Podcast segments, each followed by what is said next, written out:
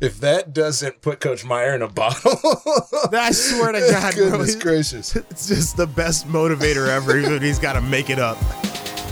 The Glory Days podcast, Dreams and Nightmares, with Joshua Perry and Evan Spencer. Hosted by Chris Caldwell.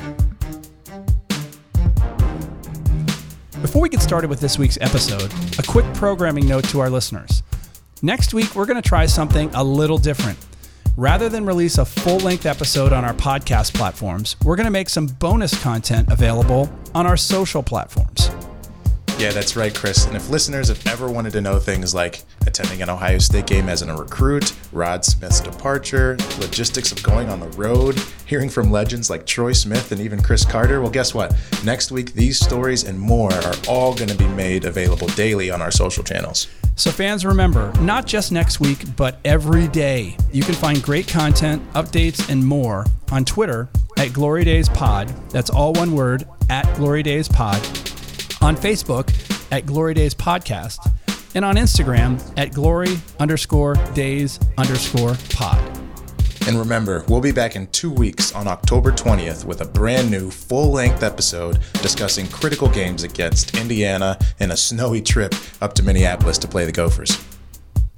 Before we dive into this week's episode, I want to follow up on a couple quick things that were said last week, as I think it's going to give listeners a unique view inside the OSU program. First, when we were discussing Michael Thomas, he mentioned that there were a lot of things that he misses about Ohio State, and one of those things were the best Friday practices. Mm. Now, I've heard you guys say something like perfect Friday practices. Mm-hmm. What what is the right term, or can you describe what Friday practice is and what it's all about? It was best Fridays in football, wasn't it, Josh? Yeah, best Fridays in football. So, so, so there's there's the term, and shoot, I mean, I, I can describe what our game was, and then I give you kind of overarching. Uh, you know, we basically what it was is all of your your uh, position groups went out there, and you kind of just not screwed around, but you competed a little bit with something that wasn't football Yeah. related. And, you know, get out there, move around, run around. The receivers, we used to flip two uh, trash cans over, or like not flip them over, but actually like kind of put them right there about 15 yards apart. And then we would play basketball, but you could only take like three steps, but we had to play with a football. So like, you know, we would throw it to one guy. We'd try to like set picks and like throw, you know, dunks and alley oops and all that jazz. But what it was was just a way to like kind of, you know, Coach Meyer's did that like lock in and then kind of like widen your scope, take a breath and then lock in, you know, as an ability to like still be competitive, still work your juice a little bit. Um, but get out there, have fun with your guys, and kind of relax. Now it's completely different than what Josh and them did. So Yeah. know, I'm sure he can speak to that. But uh, you know, it was fun, and you know, as as Mike could probably attest, it's a lot different than a NFL Saturday morning walkthrough. Yeah. Yeah. And uh that was that was kind of the deal. Um we I, I actually used to go with the tight ends. So like half of the linebackers ended up going with Coach Hinton and the tight ends. And he had the the the quarterback's net that he would throw the ball into. And we would try to see like who could make most of the throws. So like we would be, you know, we'd always start off with an easy one, be like 10 yards away. Then we kind of back it up. We'd go from the side. So you'd have to like really drop it in there with some touch. We would do like a long ball. I was a long ball king, by the way. Uh, but we would do like a long ball. It was it was a ton of fun.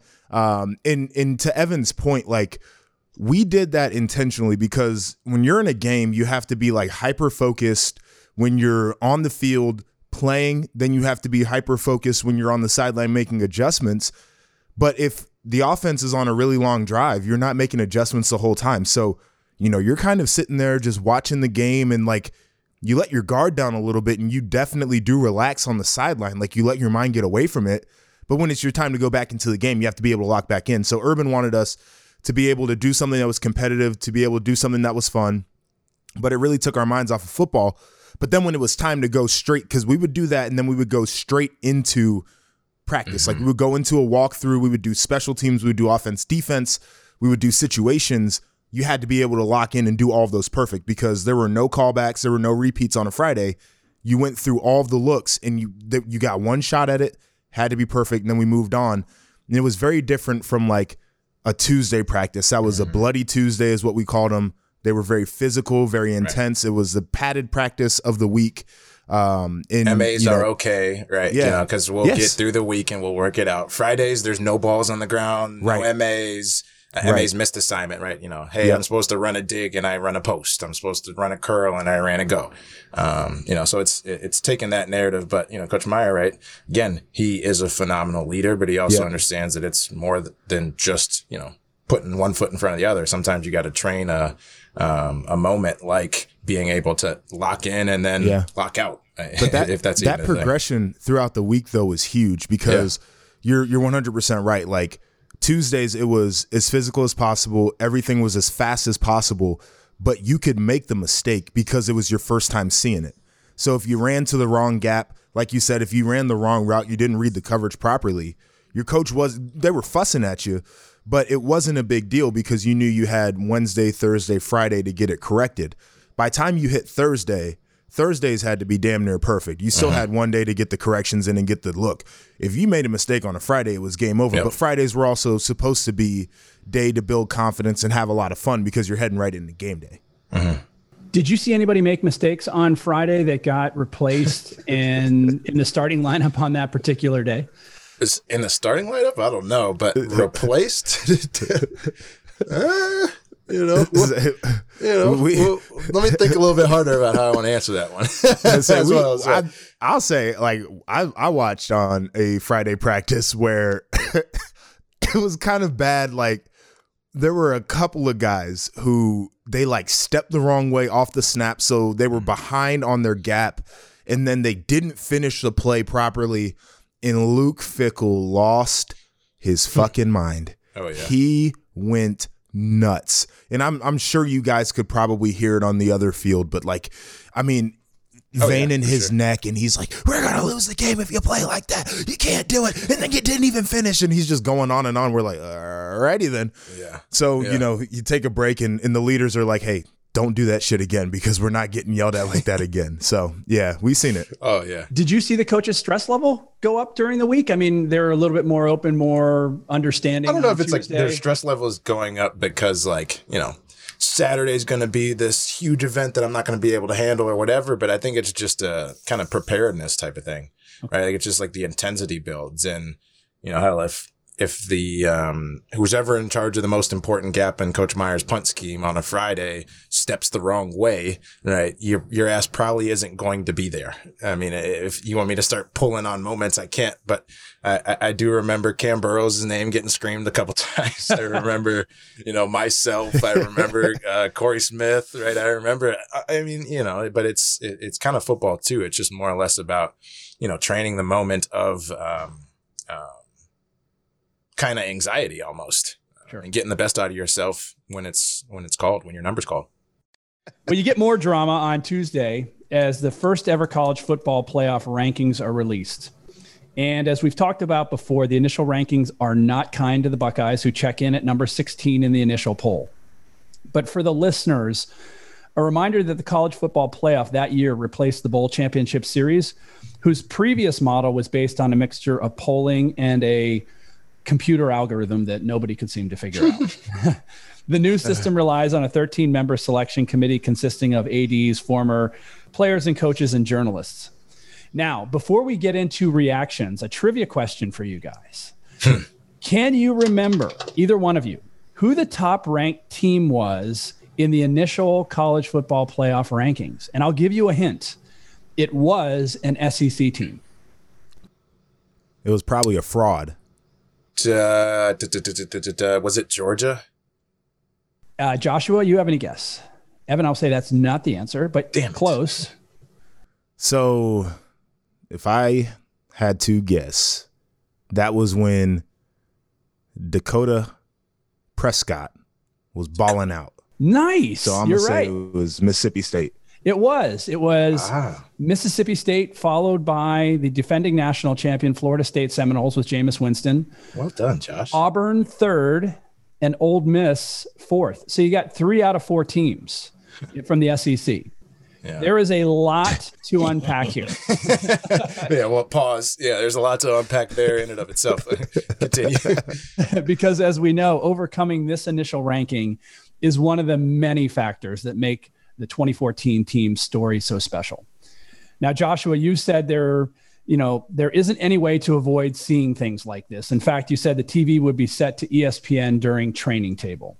Mm-hmm. If you guys can remember, just because, again, it's the first one that comes out, set the scene for us when you heard of the ranking release.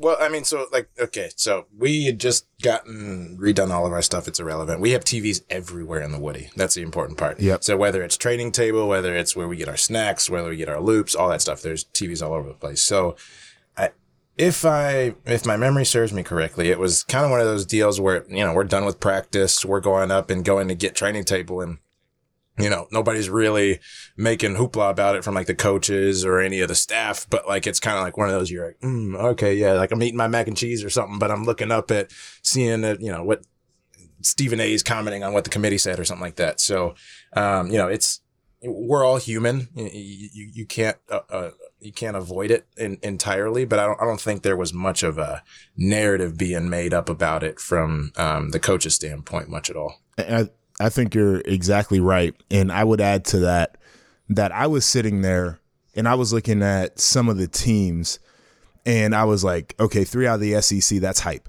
Like that's mm-hmm. that's all that was was hype. And that was just kind of my mentality about it. And, you know, we were, we were going to come as a Tuesday. We are going to get ready for corrections right. on a Wednesday practice and go out there and ball and do what we had to do. But there was no, oh man, can you believe it? And all this is just like, all right, so okay, yeah. cool. Yeah.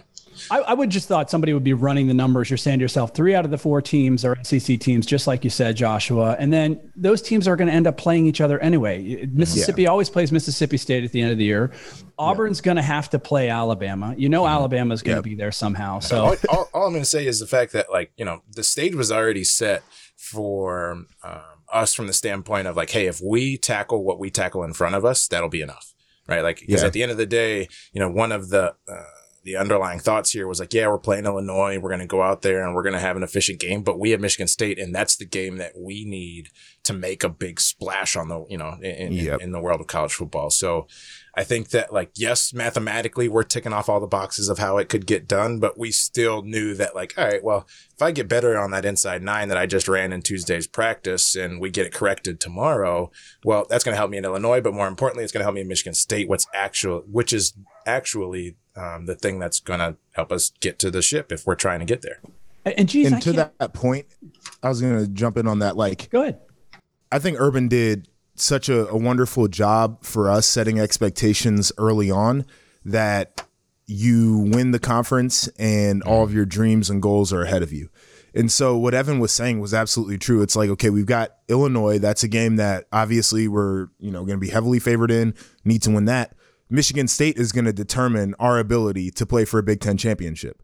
And so we had to make sure that we were preparing to to get to those type of milestones because if we could knock those down, we wouldn't have any conference losses. We would be able to play in a Big Ten championship, and then who knows, a one loss team might make it in at the end. And that was really, really thinking far out. But like for us, it was, uh-huh. hey, just keep chugging through the Big Ten, we'll be good. Yeah, because that was the that was the card we dealt ourselves. If it's a domino, we can't like knock over one domino and then skip it four dominoes in front and knock over those couple. Like we got to knock this one over, slam that fucking one down, and then keep yep. going and keep going. All right, one quick thing before we move on. If you like what you're hearing, make sure you subscribe, follow, and give us a download on your favorite podcasting app. It's easy to do. Just navigate to Glory Days Dreams and Nightmares on your podcasting platform and hit subscribe or follow, and you'll be able to see all of our newest updates right when they drop. Then remember to download each episode so you can take our show wherever you go. One more time, remember to subscribe and download the Glory Days podcast, Dreams and Nightmares, to listen to the newest episodes as soon as possible. Well, let's move on to the Illinois game, which is which you guys win in dominating fashion, 55 to 14. OSU rolls to a 31 nothing halftime lead, which allows some of the non-starters to play a lot in the second half. Defense continues to dominate. You hold Illinois to 243 yards, which is almost 150 below their average. You force four turnovers and you have 11 tackles for loss. The offense rolls again. It more than doubles Illinois' total offense, 545 yards. JT throws for two TDs. Cardale gets in in the second half. He throws for two TDs, and Devin Smith has two TD receptions when looking back at this game, I think there are two things that really stand out as outstanding or or things I want to dive into a little bit further. Number one, Curtis Samuel is to the media, again, not from people inside the program, a surprise starter at running back.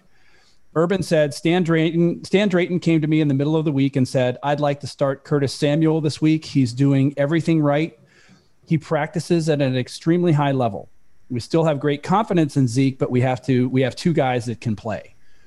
So Zeke the week before against Michigan State runs for 110 yards. I asked this a second ago. Um, how often does a change like this happen? Where a guy has a good game the week before, but he gets replaced maybe in practice, or was this just Curtis Samuel's got to play? And I know you um, coaches, but you know, yeah, he well, he's got to play, right? But sure. you know, I, a, couple things, right? If we're playing strategic football and we're trying to make a run to go play it, you know, for a national title at the end of the day, we have to show diversity in film. Every play that you go put out there is analyzed by all your opponents, right? So if if, if I want to further show diversity that we can put new running backs in and start with them and and slightly mold our running game to fit that style a little bit better, it makes you have to plan for that, right? So it kind of you know, widens that potential possibility of what could happen in, in, in, any given day. But I think that like, again, like Curtis Samuel started his, you know, run on, Hey, I'm here, Ohio State way back, like obviously in, in offseason training. But when we played Rutgers, right, like he came out there and balled and showed that he was a dominant player in space. So from then on, whether it's special teams plays, making tackles on kickoff or punt, um, practice, finishing out all of his runs, emulating Zeke, because that's exactly what Zeke does. It's of no shame or fault or, Hey, Zeke, you, you know, you should have got 230 instead of 220, whatever, right? It's more of like, Hey, man, we have one of the baddest ass running back rooms in the, in the country. Let's diversify this film a little bit and let's further scare defenses that we're going to have to play against. Does starting matter? Um, team focus does starting. If you get to play and you contribute, Joshua talked about how, you know, it was great in the Penn State game. The fact that yeah, he had 18 tackles, but it meant more that the team defense gave up a half a yard. Mm-hmm. On a team focus, does starting matter? It does to a certain extent, but I would say what's you know, oh, I mean, just look at it, right? Like you look at D line, they, you know, they do like a line shift almost every four plays. Receivers, if we go run a deep route, Jalin gets to come in right after I'm tired. And, you know, quarterbacks can't do that, but running backs are, you know, kind of the same. So yes, it matters, but I think that so long as that you're putting the work in on special teams and in at practice, you're showcasing to the coaches how you can help influence the game. And the coaches are going to be the one that puts you in there. So yes, it matters, but at the end of the day, we rotate so much that dudes are going to get in and get reps. It's, you know, long gone are the days of, you know, I formation where the, you know, fullback and running back both are going to have, um, I don't know, 60 plays combined or not combined, but each, right? You know, so since that's gone, um, a lot more guys get opportunities you're on a team with three, four, and five star players. So they're, everybody on the Ohio State team is probably the man in their league. Did you see people that couldn't handle that very well? Not starting. Handle that. Meaning, you know, not starting. Yeah, not starting, yeah. being, you know, pissed off in practice. And I guess my question yeah. to that is, did you see it? And then how did you get those guys right? Some guys just end up transferring out, mm-hmm. to be completely honest. Like you see that. Um, and we had that actually in – the linebacker room for my class, 2012, I think we brought in five linebackers in our class Dang. because there were a couple of us that had committed to Tress that I don't think Urban was very high on, myself is included in that conversation. Yes, and he was trying to create the the competition to run guys out. So um, three guys ended up transferring out out of the five. Uh, Luke Roberts went to Harvard and more power to him because it's a great school.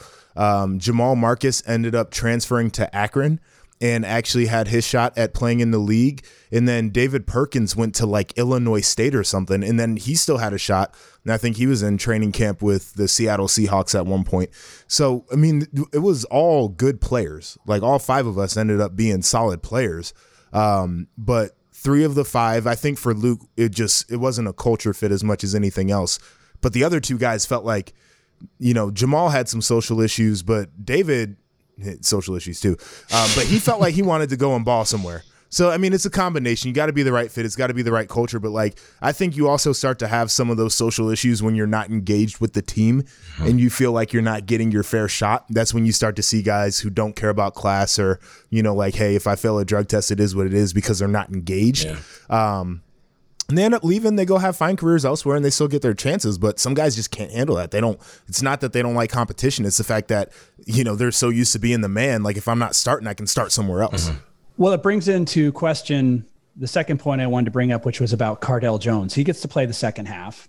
He throws for two touchdowns. And in the Big Ten Network program on the 2014 team, he had talked about the fact that JT was balling out. He was playing great. And Cardale was possibly looking to go find his place somewhere else. He comes in that week, he throws two touchdowns. How was he handling being the backup because Joshua and Evan, you guys talked about how heading into spring practice, he was the backup. And mm-hmm. then after spring practice, he's, you know, third string or, or close to the co- quarterback competition is open. Mm-hmm. How's he handling all this? Cause he comes in and again throws for two touchdown passes and we know mm-hmm. what he's going to bring to the team at the end of the year. Do you guys remember how he was doing? Well, I mean, I think that you know Josh can fill, fill in any holes that I don't, but there's one there's one position that we mentioned that doesn't rotate like you know others do, and that's that's that quarterback one. So yes, that existed.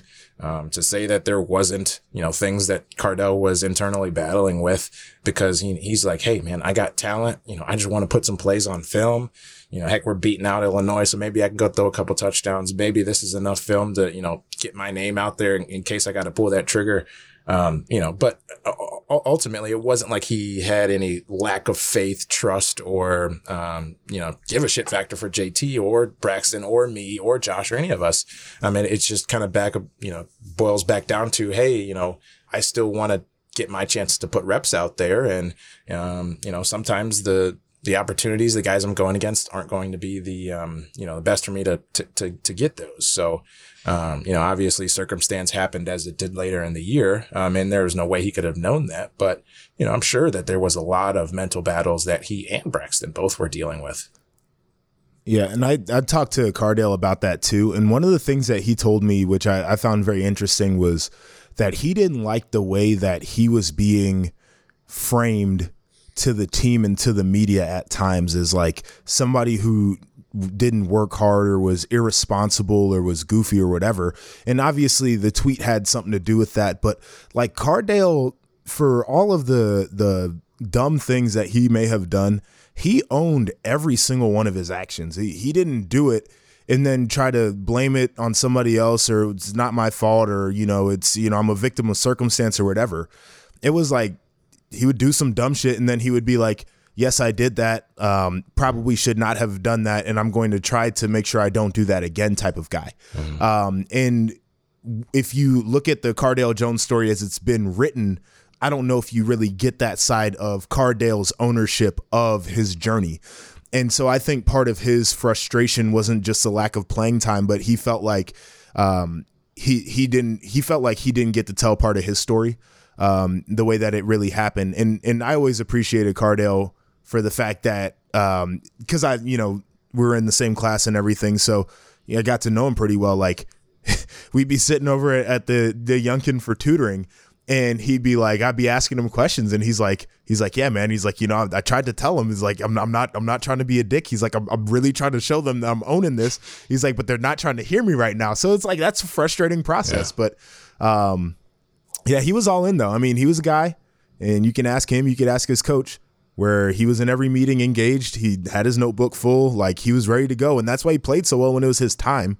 Cause, you know, he's sitting around for a year. Mm-hmm. People act like he was sitting in those meetings not doing a damn thing. He was sitting in there preparing to be a starter in case it was time for him to become a starter. Yeah. One quick thing before we move on. Here's how you can find us on social media. At Twitter, at Glory Days Pod. That's all one word, at Glory Days Pod. On Instagram, at Glory underscore days underscore pod and on Facebook at Glory Days Podcast.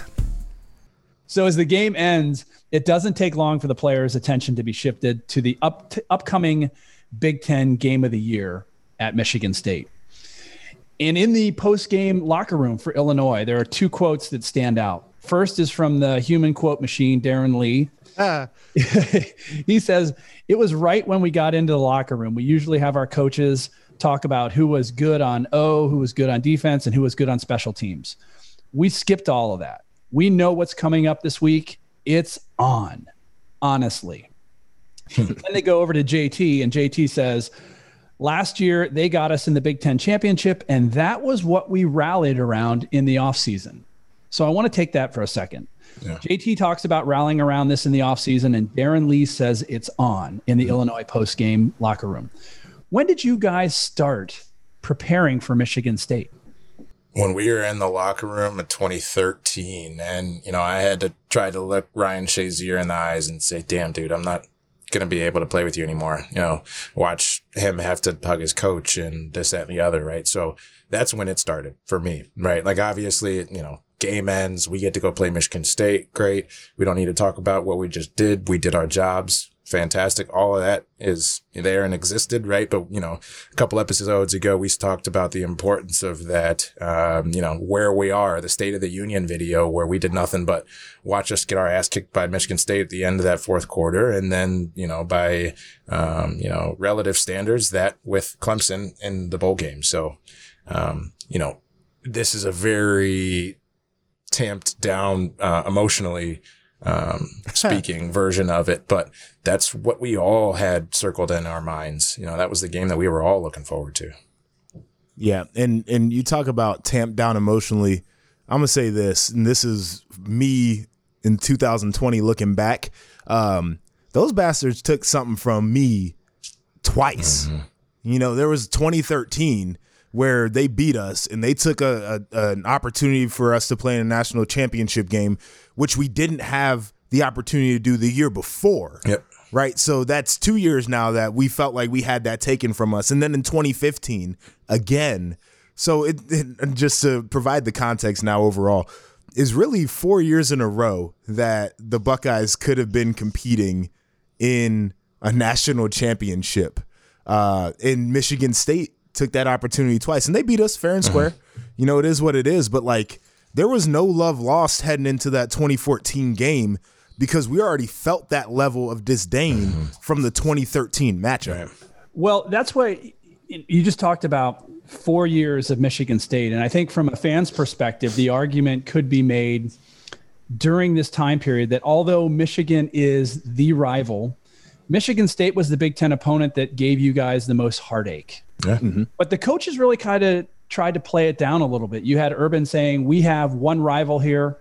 And then Mark Dantonio saying, you know, our rivals right here, right now, are Michigan and Notre Dame. And that's how we see our rivals at Michigan State. Coaches, again, clearly downplaying this. Did you guys see Michigan State as your rival in addition to Michigan? And it's tough to, to yeah, it's tough. And, and honestly, we, from a fan's perspective, we'd all want to see the, you know, the, the, the ground shifting slightly just in terms of rivalry, but I think those are entrenched for a reason, right? Yeah yes. Now, are certain games more competitive than others? Sure. Um, you know, do we still play those teams every year similar than we play the rival at the end of the year? Sure. Uh, but I think that, you know, the, the narrative that Coach Meyer and especially Coach Dantonio were trying to set was that like, hey, this is a big game. This is the biggest game for both of our teams this year. And, you know, maybe for our programs in the last couple years, we got to focus on doing our jobs and seeing if we can win first down for four quarters. Um, you know, and I, again, right to that focus that you were talking about earlier, I, you know, reflecting back seems crazy now, but if you're thinking about it, if I can isolate my job into what I have to do next and nothing else, it starts to simplify things and then you can start rolling from there. Well, well, take me back. Let's go back for one second to the 2013 Big Ten championship game. Sure where Michigan State spoils. Come on, you're gonna make us. I'm sorry. I swear. Damn, I'm sitting over I'm ready to jump up out of this dang booth I'm in right now. Like, why do you have to do that right now? All I want to know is one thing: Was there anything that the Michigan State players did in that game that maybe turned you off? I mean, were they carrying themselves in a certain way? Just again, thinking about that, if the loss wasn't enough, something that kind of would fuel you guys, because uh, I've heard Doran Grant say in the 2014 game that Tony Lippett was an epic trash talker, but he shut the F up when Doran shut him down in the first couple hmm. Yeah. They handle themselves in a certain way that made you guys say, "Hey, man, you guys aren't the kings of the mountain. We are." Well, I'll, I'll say for me, reflectively, it wasn't anything on the field. It was after the game where it started for me that really just fucking it pissed me off and it got under my skin because I, I was a kid who grew up in Columbus, um, Big Ten fan my whole life, and I had always dreamed of playing in a Rose Bowl. So they're running around post game, they're getting the damn trophies, and they're talking about players of the game, and they've got the roses in their mouths because they're they're going to play in the Rose Bowl. And that image really fucking lit me up. And I never got to play in a Rose Bowl, and part of that was the transition into the college football playoff. That was one thing that I had always dreamed of doing and never got a chance to do. And I watched those guys in 2013. You know, they they had their roses, they were going out there to Pasadena, and for some reason that image just it really tore me I up. mean, that was our trip, man. Like at the end of the day, right? We were undefeated for two seasons up until that point. So in our minds, we were so next step to the next step to the next step. We didn't really expect something like that to happen, right? You always got to get punched in the mouth to be a better person on the back end of it. But we did get punched in the mouth. And, and to that end, right? I mean, like, I think we play Darqueze Dennard and, um, shit, what's the other guy's name? Trae Wayne. Um, Trae Wayne. Dennard probably talked a little bit more than Trae Waynes did, but I've never in my life played against a corner that held as bad as Trae Waynes did. Trae Wayne, Trae Yeah. Waynes, whatever the hell his name is. Um, but goodness gracious. Now, speaking So- wise, eh, I mean, it was average. I, I mean, they're respectful. They, they got a good coach. Uh, but no, I mean, I, I think Doran had a, a different experience defensively than I did that- on offense. It's interesting that you bring that up though about the defense because I, I wasn't even thinking about this, but I know our secondary was was real tight about that no fly zone thing they had going on there. Like I know that Well, was yeah. something Yeah, that yeah. that really fired those guys up too. Like I know Doran personally had things to say about the no fly zone moniker that they had taken on at Michigan State, and they had a, a fantastic secondary. And Urban has even said the reason why we transitioned our our coverage into that that quarters coverage that Michigan State played is because it's so good. Yeah. But I, I feel like our guys in our secondary at Ohio State definitely took that um, as a little bit of disrespect that nobody was talking about them as being the best secondary in the Big Ten. And as receivers, we wore that too. Like we wanted to shut them the hell up. So like in 13, Yeah. that's what made that feel even worse, right? Like, you know, it just is what it is. when you talk about them saying, hey, things like no fly zone, there mm-hmm. is a story about when Coach Meyer was at Florida in his book, Urban's Way, when they were getting ready to prepare to play Ohio State in that national championship game. I believe it was in 2006, 2007. He basically took a 10 foot message board and put up all the quotes that were disrespecting his University of Florida team. He said that he even made up a few quotes about Kirk Herbstreit and what they were saying. And he If that doesn't put Coach Meyer in a bottle, I swear to God, Goodness bro, gracious. it's just the best motivator ever. Even he's got to make it well, up. that's where I wanted to go with this was that did he do anything either that week or where you saw him take these types of messages that other teams were saying, put them in front of you at training table or another time where you could not avoid them mm-hmm. because he loves an angry team. Yeah. Did, you- did he do that during Michigan State week or can you expound upon that? Did he ever do that for another opponent where he just, the motivation was so out there and overt that Yeah, you recognized it? slight left or slight curveball here, Josh. I think he did, but through Coach Combs and through the start of our special teams meeting.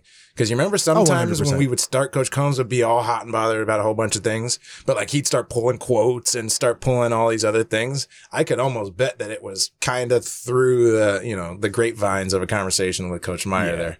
Um, but now you know, Coach it- Combs it- used to come was- through with the receipts. oh my God, Coach Combs, God love him. He always had you know a narrative and some Yeah. kind of Yeah. motivational like toy soldier, Whatever to it was. something. Yeah. But God love him. Um, but yeah, no, I mean, I, I think Urban's style with us was mostly like he was going to get in front of us and he he was going to be in our face, whether that was in a team meeting, whether that was before or after practice. Like he was, it wasn't a, a quote board, it wasn't anything like that. It was like I'm gonna fucking tell you what they said, and then I'm gonna look into your eyes and see if it really matters to you. Like I, I think that was his approach.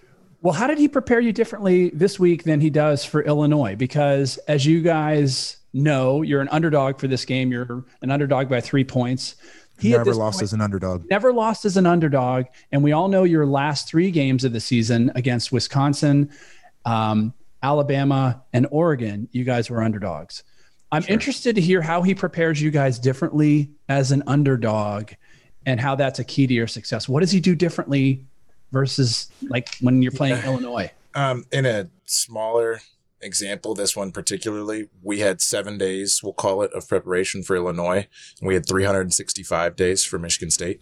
Um, that's the biggest difference there. You know, it, he didn't need to say too much additionally to what he probably needed to do to get ready for Tuesday or ready for Wednesday or ready for Thursday. Yeah. Because we all were gutted last year and we had uh, uh, a very common reminder per videos and um, highlight reels and all this other stuff for a whole year that got us ready to kick their ass. So, you know, I, I just think that that was the biggest difference there. Now, as underdogs, that, that speaks to the culture, um, you know, Right. in, in there, right? Like just we, Uh, not that we say we like to have our backs pushed against a wall, but we're always, we're always the most competitive when those situations happen.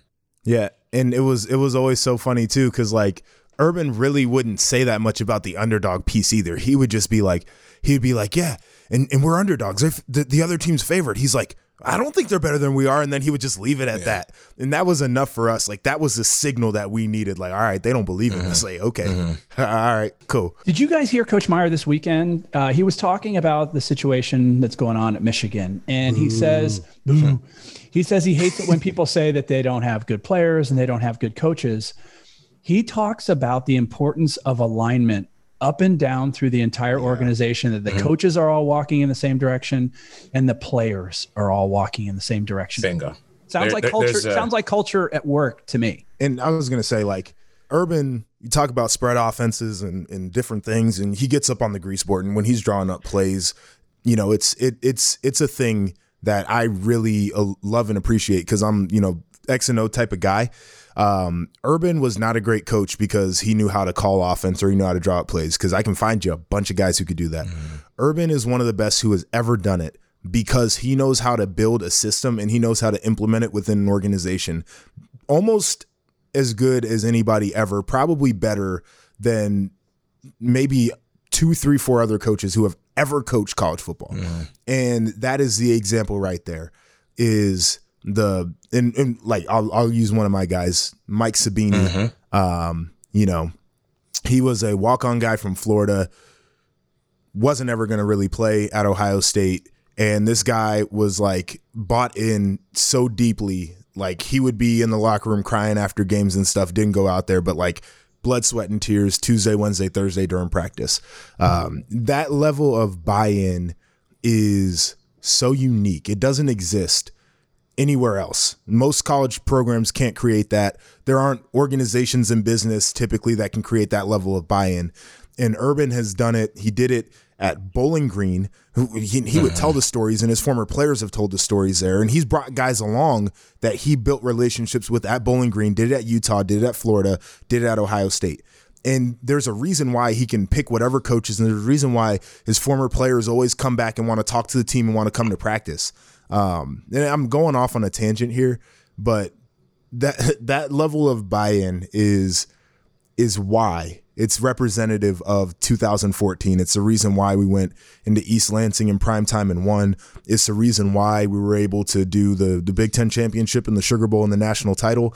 Because our guys, like we we were drinking the Kool Aid. You know, we were we were taking large doses of it. Damn sure.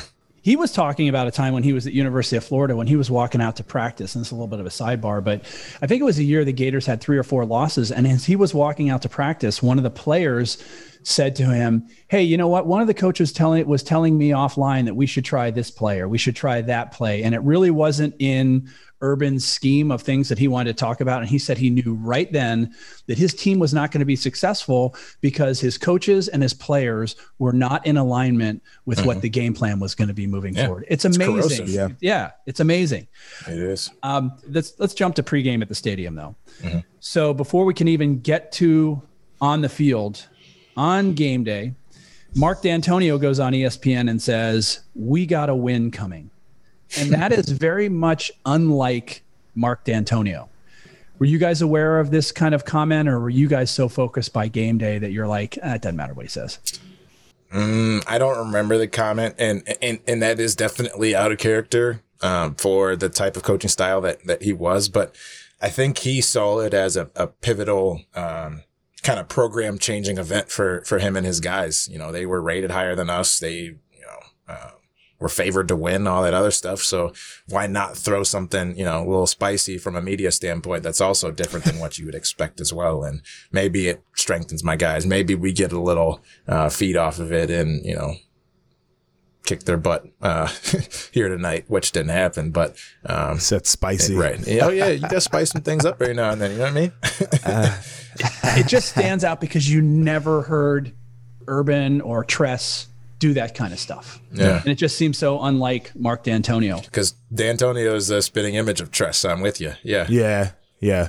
Um, as you guys get to the field, what what is the atmosphere like on the field during pregame? I mean, are are Michigan State players and Ohio State players John back at back and forth, or is it a pretty clean scenario as you're heading into the locker room prior to the start of the game? Um, I do remember like you know because they because their locker room's weird, where like both of us come out of the same tunnel, so like naturally both of our locker rooms are in the same place. So I remember there was like some kind of scuffle where dudes were trying to run up to the door and see what was going on, just because guys were like passing back and forth, but nothing crazy. Um, you know, again, stuff like that that boils over into like big moments are uh, most of the time Michigan or when we go play, you know, teams and, and bowl games and stuff like that. And for the most part, the Michigan States of the world, because of, um, you know, who they have leading their programs and, you know, um, how those folks were taught to lead other folks. Uh, you don't see too much of it, uh, boil over that often. At least in the Big Ten, that is. Well, before you guys take the field, Coach Meyer said in his book Above the Line uh, that a friend of the show and host of the Captain's Perspective, Curtis Grant, gave a very impassioned pregame speech. It was here's the quote: "We need every single one of y'all bringing everything y'all got because I'm going to put it out there tonight, bro. We're going 100 miles an hour tonight. We got to win something, man. Do or die tonight. Do or die." This game determines the rest of our season. It's another big stage in our life we got to tackle. I love you all, man. Let's go. You guys remember this speech at all? Uh, seeing Curtis particularly animated during the pregame? Is there anything that stands out about it? I mean, what stands out about it to me is the fact that, like, you know, just Curtis with his situation, being as emotional and physical leader as he was, but also having young guys that compete and need to be on the field as well. But to say, hey, man, I'm pouring, like, I'm, they're going to have to kill me on this field in order for us to mm-hmm. lose, they, right? They're going to have to kill me on this field to convert on fourth and one. They're going to kill me on this field to convert on third and four, right? But like that attitude, like, you know, it sounds crazy because I just said it three times, but I'm telling you right now, like, I look some dudes in the face in the receiver room and I'm like, listen, guys, like, fucking throw my way, run behind me, dog, because I'm on one right now. And, you know, it's time. You know, we got to go. And, you know, it's feeding off of that emotion that Curtis had and, you know, being able to say, shit, he's got a situation, but damn, look at that dude. He's ready to roll. You know, okay. yeah, I watched all that tape and all that video about them with roses in their fucking mouth for a reason. Like, it's time to actually let these bullets fly. And, you know, gosh darn it, we did. Well, well, how does that process work? When someone wants to kind of address the team? Was that just a spur of the emotion thing? when you want to address they, the they team? file a quorum. Yeah. Bro, chill out. that is hilarious.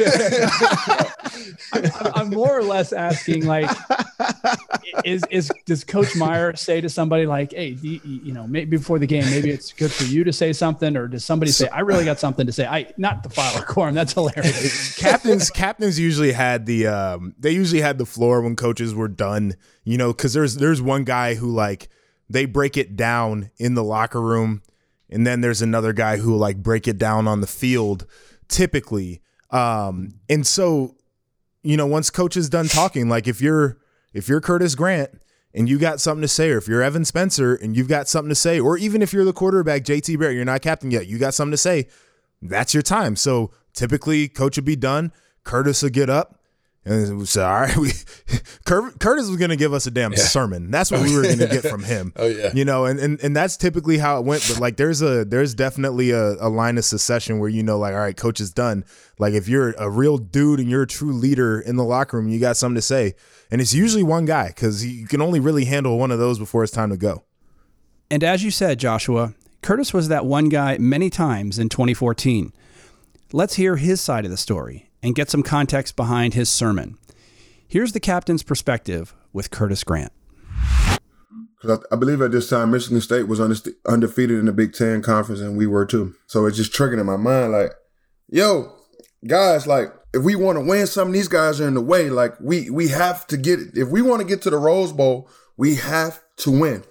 Green and white, Michigan State, Sparty was in our way. And the only way to be able to succeed and, and, and, hold up that national championship, they were in our way. So if we didn't come together and, and play, we wouldn't have never won a national championship. But mm-hmm. they played their ass off at the beginning. We ended up, you know, coming out on top. And after that, we, we wanted to start steamrolling people because that was another burst of energy. It's like, oh, okay, we got that, we got that weight off our back. We got, pl- we got a whole lot more weight to go. Let's keep going. Well, let's set the scene for the matchup. You guys are 14th ranked, seven and one, a three point underdog versus the number eighth ranked, seven and one Michigan State. It's interesting that their only loss at this point is to a team you guys would see later on in the year, Oregon. They lost to them at Oregon 46 27. It's got all the usual big game pomp and circumstance. It's got an 8 p.m. kickoff. You got a full stadium at Spartan Stadium. It's nationally televised on ABC, ESPN. Uh, in the first quarter, OSU gets the ball first. Unfortunately, misses a 47 yard field goal, which gives Michigan State the ball back. They drive 70 yards. They get a 16 yard touchdown pass to take a lead 7 nothing. And Urban has said at this point, it was clear that you guys were a little bit too hyped for this game?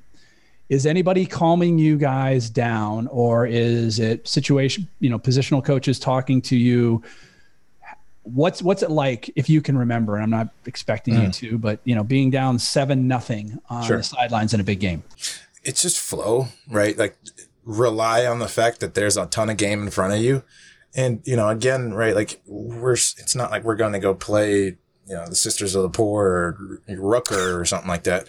You know, like we're playing a team. So at the end of the day, they're going to get a couple. so it's about, it's about how we respond. And the E plus R equals O a couple episodes ago, right? But like right now, it's, hey, yes, we're pissed. It's clear as day we're pissed. Uh, you know, we, we brought too much energy into this thing. Great. Okay. Well, take a breath Josh, we're still going to get first down once the defense goes back there. Evan, we're still going to get first down once the offense goes back out there and do your damn job. That's enough. These yeah. guys aren't better than yeah. you at doing your job. So if you do it, you win. And that's what, you know, that was depending on the flow. That's, that's what all that means. I want to give you that props for Luke. throwing out a Gordon Gee reference there in the Little Sisters of the Poor. yeah. Awesome. yeah, I'm going all, all, all, kind of all kind of directions today, man. I love it. Um, Luke Fickell, I, I think I said this before in talking about him being down the field and his play calling convention, uh, but but one of the things that he did really well was he was able to be in tune with players. Like he could feel us that's how he knew when to call blitzes on the field, when to maybe play a little bit of coverage to give certain guys a break, like different things. He was very, very smart when it came to that. But one of the things that he could tell is when we were too hyped up, and Luke was awesome. And he, it was the opposite. When we were flat, Luke knew that too, and he would get in our ass. But, yeah. um, you know, he, he would be like, guys, play the game. He says, this is why you practice all week long is to play the game. And that would kind of just like settle everybody in. Like, all right, let's let's yeah. take a deep breath and let's do what we know how to do. Well, ABC had a very interesting take um, at this point. They said heading into this game, Ohio State has the least amount of missed tackles in all of college football with 32. Ahead, Joshua, Josh. there you go. I, have heard Joshua talk about the defense in prior years. Now, again, that's eight games. That's basically only four missed tackles a game. Why were you guys so good in 2014 versus 2013. Was this that new scheme that Chris Ash had put in in terms of tackling people kind of above the waist? I remember reading something about that. Joshua, can you give any kind of insight into maybe why you guys were so much better in making tackles? It was an elite emphasis on tackling and how to tackle and where your leverage is I guess so. Where your outside support is, where your inside support is, um, and so it was a, a different technique that we used. It was basically how we would describe it as cheek to cheek. So the cheek of my face on the ass cheek of the player I'm trying to tackle. We would we would kill their legs by wrapping around the thighs, and then we would drive our legs for five steps. And if if we were getting them, so that's like if you're you're getting them kind of like squared up. You know, that's how you want to do it. If you're getting them coming from an angle toward the side, it's a lot of the same thing. It's cheek to cheek. You're killing their legs, but instead of driving for five, you're wrapping and then you're you're rolling your body and that allows you to keep your head out of the tackle but it also it, it secures it because if you slide down and you're wrapping and rolling you get to that foot and you get to that ankle area And that doesn't like to to roll a specific way and so no. players tend to go down um, then there was the emphasis on if you're somebody which I was a leverage player a lot of times, I had to hold the edge to make sure nothing could get outside of me. Um, so I had a, a, certain way I could tackle with the inside half of my body. I could not tackle with the outside half of my body. I had to keep the outside half of my body free. Um, if you were somebody who was coming inside out, you could tackle with the inside part of your body, but not, I guess, you know, like the the other side. And then there was always somebody who would be filling right through the middle. So there was really supposed to be three points of force on the tackle as well. And when you emphasize gang tackling and knowing what player you are and where your leverage is, but also that you should, at any point making a tackle, there should technically be two other players at least there to support you. You can shoot your shot and you can work on your fundamentals knowing that maybe if I'm not perfect on this, there should be two other guys, so it's not going to be a missed tackle. It's going to be a gang tackle. It was it was really cool shit, really really unique, and I'd never seen it taught like that anywhere else. Even when I went to the league, I don't think they emphasized all of the leverage and the tackling the way that we did there, but we were an elite tackling team. Was that brought by Chris Ash? That was Chris Ash, 100%. And it's not to say that, um, you know, our, our other coaching staff didn't emphasize tackling. They didn't have the system down the way that Chris did. You guys got the ball back. And on third and 23, there is an unbelievable 43 yard opposite shoulder reception by Devin Smith. Mm uh, I think people could argue oh, yeah, that was yeah, one yeah, of the plays of the tough. year. Yeah, that was a big play. I remember um, that. We haven't talked much about Devin Smith. Uh, oh. He seems like he's really reserved in interviews. Um, you guys laugh in, about in that. Interviews. Yeah, yeah. yeah. Tell Great, us, uh, Evan and, and Josh, tell us something about Devin Smith that we don't know. We know he's uh, fast shoot. because man, at the combine he ran a four four at the at the combine. Mm-hmm. Um, yeah. We know he's headed for some big games upcoming. What don't we know about him? If you asked him, I'd say that he probably would tell you that if it wasn't football, he'd want to be like a stand-up comedian or something. Cause yep. the, the man is funny it's all hell. Like he's always clowning, always telling jokes, always got like this weird ass little, I, I can't even do it right now to be honest, but he got this little funny voice. It's, it, he's my dog, but funny. Like he's just, kind of one yeah. of those uh, charismatic, uh, but you know, he gets in front of the media, like you know, he's he. Um, it was almost a mumble, like yeah. he would mumble yeah. to the media, right. like, but in the locker room. To Evan's point, like he, we had some funny guys. He might have been right. the funniest guy because he was so quiet otherwise. Devin definitely stand up comedian somewhere. We might need to get him on here, tell a couple jokes or something, and then we'll help him out. Go on that a little bit more when you said you have some funny guys. Who else was funny on that team? Who kept you? Who kept it uh, light geez. for you guys? A lot of guys. Yeah. Devan Bogard Bog- was hilarious. Bogeezy. Yeah, Bogard. Yeah, he was um, one of the um, funniest dudes I ever met. Dang, it's another one. It, as we talk, well, as of, we talk, I'll half of the receivers. Yeah, I'm about to say our, our room was comedians. Corey yeah. Smith. Uh, yeah, he was years hilarious. Past, Philly Brown. Uh, Philly was so funny. Shit, uh, Verlon. Reed, the linebacker room Ty- really wasn't that funny. Yeah, outside of Bogard. Where, where does the laughter come in? Are you guys making fun of the way other people are dressing? making fun of coaches. Yeah, like, We're making fun of yeah. Like, Josh, who making you look fun like of the way. Today? Josh, you look like yeah. I swear to uh, God, you know, I got the Bill Cosby. Like Evan, you you look yeah. like Bill Cosby today, kind of thing. I used to get uh like dumbass like Steve Urkel, like yeah. just stupid shit. Yeah, I got it. Trust uh, me, because I had shade or I had glasses on then too, so I got it too. Don't worry. They said they said I look like they said I look like Raheem from Juice. making fun of coaches. Like, what? You got some coaches that are wearing those coaching shorts up uh, too high, or oh, what's going man. on? Yeah, oh, yeah. Tim oh, Hinton man. wearing them too high for sure. Uh, Ed Warinner. Old used to school. say- Hey, nobody was safe. Nobody used was safe. we used to Everybody say- caught jokes. I this is this is a shame. I, I don't care. I'm not fucking. I used to call Ed Warinner tall head Ed because his head, his head was so big. He looked like he should have been like six foot seven. So true though. It's so true though. but we It's used to true. kill coaches. We said we said um we said Luke Fickell looked like uh the Count.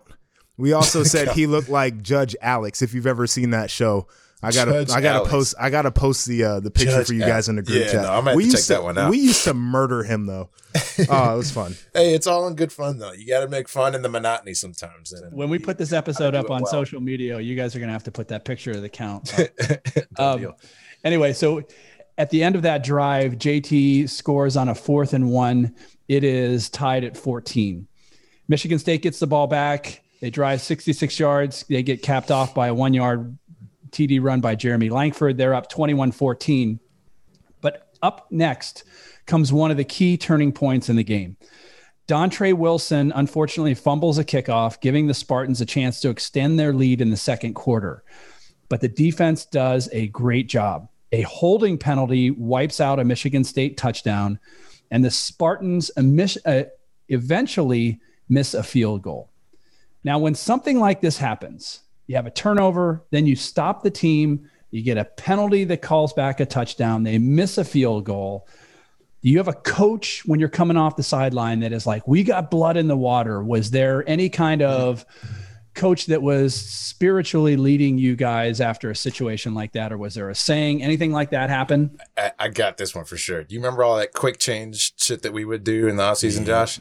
So oh, Mickey Marotti was definitely one of those guys. Hey, we got to respond. We got to respond. Like, you know, whether you're tired, you're feeling like shit, you just got your ass kicked by, you know, somebody's linebacker or whatever, right? Whether it was Josh having to take that field after a fumble or the offense having to take the field after a missed field goal and take it down the field, put points on the board and continue to grab the back that momentum. Coach Mick, Co- Coach, Co- Coach Mick was the juice man, right? Him, him, was. Schlegs, all those guys. Schlegs. So he was definitely you're right. Attack and dominate, right? He was definitely uh, uh, one of those guys. I used to hate these situations. So I used to fucking hate them. So we would go down on defense. We get a stop. They would punt the ball, and then we would fumble it, and we got to go right back on the field after being off the field for one play. And that, that's that's the stuff that kills a team. yeah, Like-. As a defender, you don't want to do that. Like, dude, I'm tired. I didn't even get. I didn't even get a fucking. I didn't get sprayed down with Gatorade. I'm thirsty. I'm tired. You Yeah. got to go right back out there, and it, it just it speaks to our team because when it means that much, you don't let the team score. Mm-hmm. You know, like you you literally make them earn it. A lot of teams, man, you get that sudden change scenario, and it's like, all right, well, let's. Hey, if they score, we get off the field. You know, and it, nobody ever says that, but that's kind of what it is. Right. That wasn't going to happen for us. I, I I'll say this, man. There wasn't a moment that could happen in any game that we hadn't trained for, specifically Yeah. trained for, whether it was quick quick change, whether it was dog ate our homework, or we have zero quarterbacks and we got to play running backs and receivers. Like we had a plan more often than not. Well, I don't want you guys to think I'm laughing, other than the fact that I just got Joshua's text with Judge Alex, and that dude looks just like Luke Fickell. He looks just He like him. just like him. Oh yeah, yeah. No, we we used to get the jokes off any way we could. That's Well, great.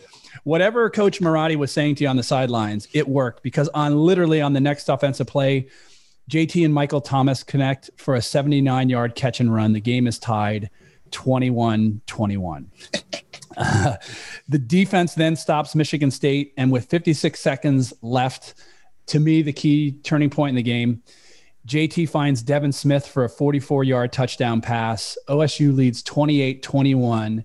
And I got to tell you, I love the sh- sign that he did to the crowd in the end zone. Mm-hmm. Um, But that totally, you know, again, seems to like turn the game. You're up 28 21. You Sure. fall behind three different times in the first half, but here you are going into halftime leading 28 21. What is the scene at halftime? Is that you go to your position coaches or does Urban grab you immediately? What, how does, how does that halftime scene work out? Oh, we're we're position groups first, right? It, it'll be units, and then Coach Meyer gets us right before we get back out there. But you know, again, what was our game plan? Our game plan was, you know, how do you attack quarters coverage? You got to defeat guys like Josh who are trying to reroute seams and you got to put speed and a bunch of dudes up on the safeties because again, we can affect those guys. Sometimes they play flat footed. And if we got a receiver at full speed, there's no way in the world they're going to turn and make that play. So Devin, 43 yard over the shoulder play over on that sideline. I'm pretty sure he ran that from a cut splitter was from the slot. So You can't stop that. it- it's so tough to stop. I mean, shit, they they run it fast. They they run it every week still in college football and in the Yeah. league. You run that Yeah. little inside fade from number two. You have and, to. and that's how you attack it. But um, you know, it was the game plan that we were resorting back to, right? 28-21, lead changes, all this, that, and the other, right? We had a job to do, and offensively, we were starting to get in the flow of doing that. Defensively, Josh, we put you in shitty situations, right? Yeah, but you guys, you guys figured out ways to get out of it, and that's how you win ball games. Yeah, you got to play ball. And for us, it was it was much of the same. Like we know where they're going to try to attack us. We know we're soft on defense. So, you know, when they make those plays, make the tackle. But you got to make the tackle with enough space so you can put your feet in the ground again and play another down. And that was always our mentality. You know, like if if if if if a team on us, if they accumulated 700 yards of offense, but we got enough stops to win the game, we're not going to be satisfied, but we're going to know that we did our job. And so, you know, like get the stop. That was our mentality. Just get the stop. And you guys did. I mean, Michigan State, they open up with a field goal. Ohio State leads 28 24, but you guys then, Ohio State answers with a long drive. It's a big drive, 13 plays. Zeke runs the ball in out from one yard, and Ohio State leads 35 24. This is the point I was making earlier. To close the quarter, OSU stops Michigan State on fourth and five. It's a reverse. Joshua, you're clearly, anybody that watches the film of this, you're clearly not fooled here. Is this discipline? Is this instinct? Or is this you just trusting your brothers on defense to hold their position and allow you to make this play? So I mean, I I play within the conventions of the scheme. So if I'm if I'm a leverage player, like I've said before, if I'm supposed to to make sure that I turn everything back inside, I have to keep my outside arm and leg free. That means on the reverse, I got to be there to make sure the reverse can't get outside of me. So that's one of the conventions of the defense. And then the other thing too is there's always uh in in Evan, you know this, like you guys try to disguise your offense so so you're not giving too much away, but there's always something that gives it away. And I was really, really good at uh, watching the tape and, and finding those tendencies or finding the alignments, finding the split, finding the down and distance in the situation. Because offensive coordinators, man, these these are they're they're old dogs. I mean, they, and you can't teach old dogs new tricks. So if if they like to go to a certain play in a certain time of the game in a certain situation. They're going to go to that shit. And I'm, I'm telling you, man, the scoreboard, if a certain score, they're down by this many points, it's fourth down. It's this quarter. It- you know they're on this yard line. I'm I'm telling you, y- they they will give it away just based off the situation. And so I, I can't remember exactly what it was, but it had to be something like that. It's just uh, you know willing to play within the system, but also doing the the research beforehand. Oh yeah, Stevie Miller against Alabama, right? That's there it. Yeah. It makes me think because the offensive coordinator, and I could be wrong at the time, was Jim Bollman, who was the offensive coordinator with your dad, Evan. Um, do you Yeah. remember seeing, you know, before the game, are you talking to a couple of these guys that are on the staff at Michigan State that probably Oh, yeah. coached with your dad? Oh yeah, definitely big time. So yeah, I was really close with the Dantonio family. Um, you know, Why I- were you Why were you close with the Dantonio family? uh, yeah. So you know, uh, I was really good friends with their both. Of, they got both daughters that were around my age, and uh, we grew up together because they were in the in Tressel's um, uh, coaching staff in 02, et cetera, et cetera. Well, at this time, two of us or the three of us uh, were all in college, and um, you know, social media closes the world pretty as well as everything else. And Kristen and I actually talked for a little bit. so I was. Dating so unquote unquote kind of together It's with unofficial, but is unofficial with but, I was uh, getting ready to say you you talked. Is that code for you dated? yeah but it, it wasn't during the time like we we were just friends at this point like i but i i do explicitly remember going and uh, chatting with her after the game um good but for no you. i mean i think it was just like you know i, I do remember coach bowles i do remember going to, to say hey to coach dino and heck uh, coach Dantonio offered me to come play strong safety for him so you know there's definitely a a, a really good relationship there and um you know there definitely probably will be into the future, so long as I pick my words carefully. No, Did you consider did did you consider playing for him? You just said he he came to you and asked you. To, Uh, I did honestly. I mean, I again, right. Speaking about just like kind of my family relationships in football, dad being a coach and having you know being a coach's kid forever. Um, you know, at the time, the whole Tressel turmoil was starting to kick up, and everybody's like, "Oh, well, you guys can transfer and all this other stuff." Now, this didn't happen at the same time, but you know, reflecting back now, um, you know, I definitely wanted to um, play for a guy uh, or, or for a system that that, that resembled um, what I grew up watching, and that was Tressel, and you know more um, accurately Dino once um, he was the one offering. But I think the the the underlying determinant there was the fact that I wanted to score touchdowns. I wanted to I wanted to catch the rock. um, not to say that that wouldn't happen on defense, but for me, right, like you know, hell, and and we got close, if not set the record ourselves for like Illinois or points in a season in you know, Illinois State high school football or whatever. Right, like we had I think you straight set the record, buddy. Um, you know. so from that standpoint, it's like, all right, well, you mean to tell me I can't do that anymore? As we run into the fourth quarter, JT throws a seven-yard touchdown pass to Dontre Wilson. You guys are leading 42 to 24. It feels like the game's getting a little bit out of reach here in the fourth quarter, but Michigan State comes back for a quick TD pass to close within 42 to 31.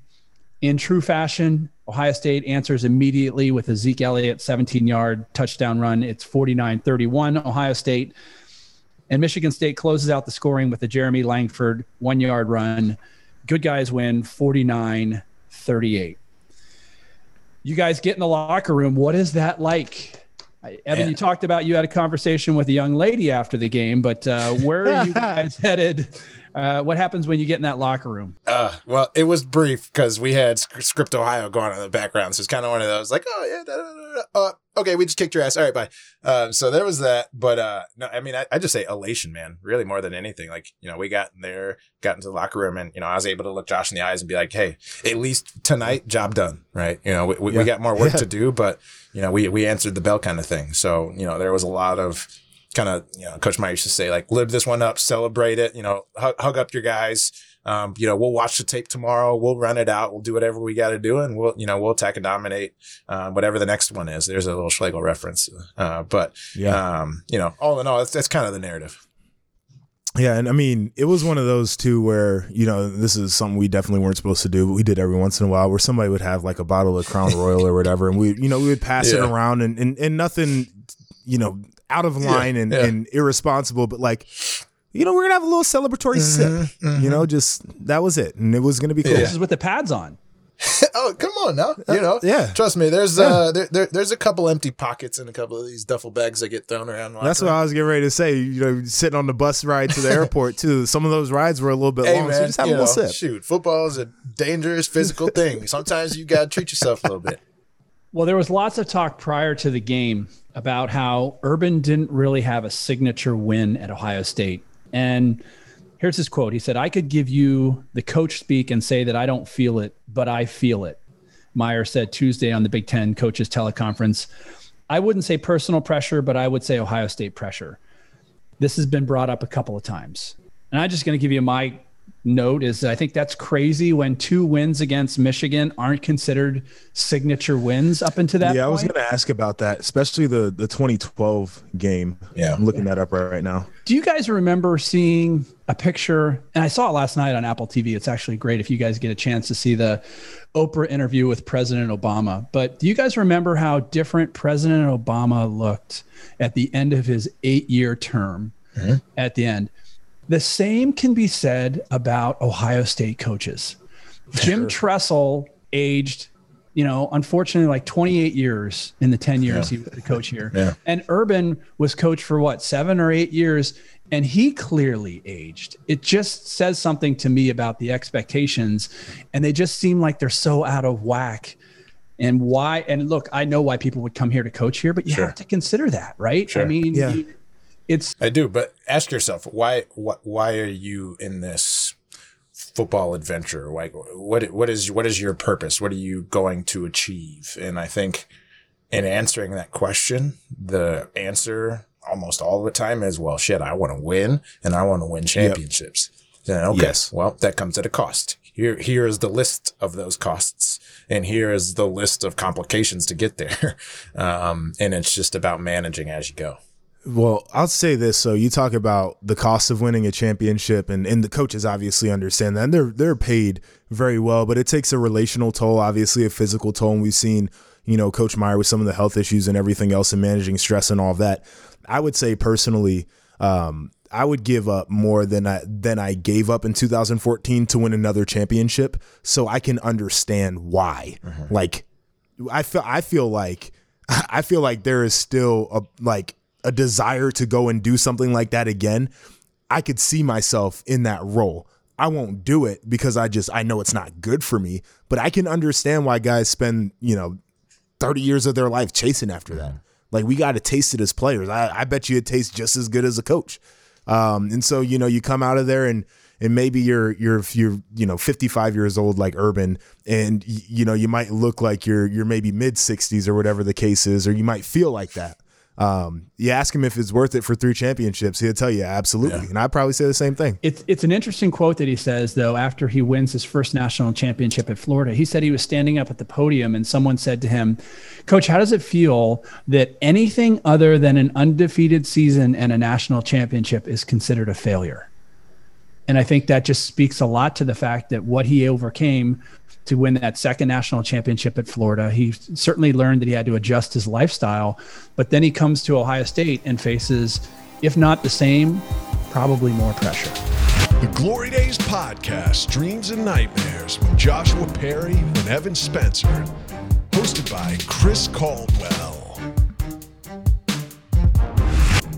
Hope you all enjoyed the show. It's Chris, and thanks again for listening to this episode of the Glory Days podcast, Dreams and Nightmares. If you liked what you heard, we'd appreciate it if you would subscribe, rate, and review our podcast. Mention us on your social handles, and even share it with another college football fan. And don't forget to follow us on Twitter at Glory Days Pod. That's all one word at Glory Days Pod. On Instagram at Glory underscore Days underscore Pod, and Facebook at Glory Days Podcast. The slowest touchdown I've ever seen in Dude, my life. I swear to God, I'm looking at those DBs like, bro, y'all can't oh catch God. this man running in 15 degree weather looking like he's got bricks for feet right now. Stick around for next episode, as two more games test the Buckeyes' strength and the season continues its second half. Joshua and Evan take us to snowy Minnesota and back home for a very resilient Indiana team. Along the way, we get game action, memories, and the redemption story of Jalen Marshall you won't want to miss. See you next time on the Glory Days podcast, Dreams and Nightmares.